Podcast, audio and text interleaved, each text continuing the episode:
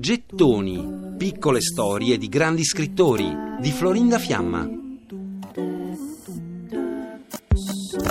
Una mattina, il 19 febbraio 1918, Catherine Mansfield si sveglia presto e spalanca la finestra.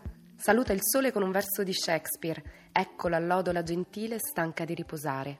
Ha 29 anni e quella mattina le sgorga il primo fiotto di sangue dalle labbra la sua prima emorragia.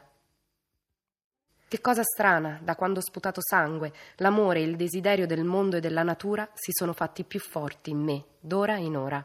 E qualche tempo dopo annota: Sono tisica, ma la tisi non mi appartiene. Non è che uno spaventoso cane randagio che da quattro anni persiste a seguirmi. Così io cerco di farlo perdere tra queste montagne. La tisi le devasta il polmone destro e la scrittrice inizia a identificare il proprio destino con quello di Chekhov, che ebbe la stessa malattia. E poi hanno in comune i racconti.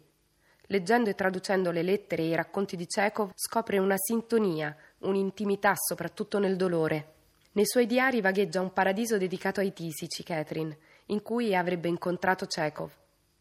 Per curarsi decide di seguire un santone, il suo istituto per lo sviluppo armonico dell'uomo, a Fontainebleau.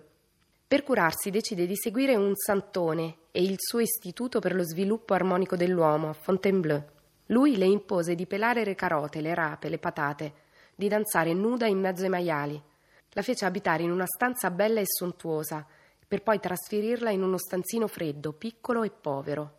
La obbligò a non scrivere il santone torturava i suoi discepoli, voleva che rinunciassero a ogni desiderio.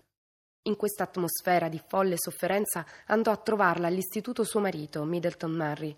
La sera del 9 gennaio 1923 Catherine Mansfield tossì sangue, ancora una volta.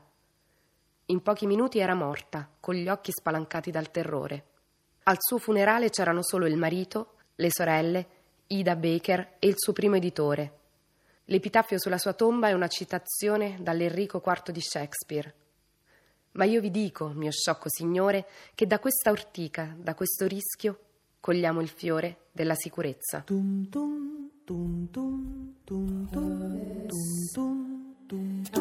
Per riascoltare e scaricare in podcast gettoni.rai.it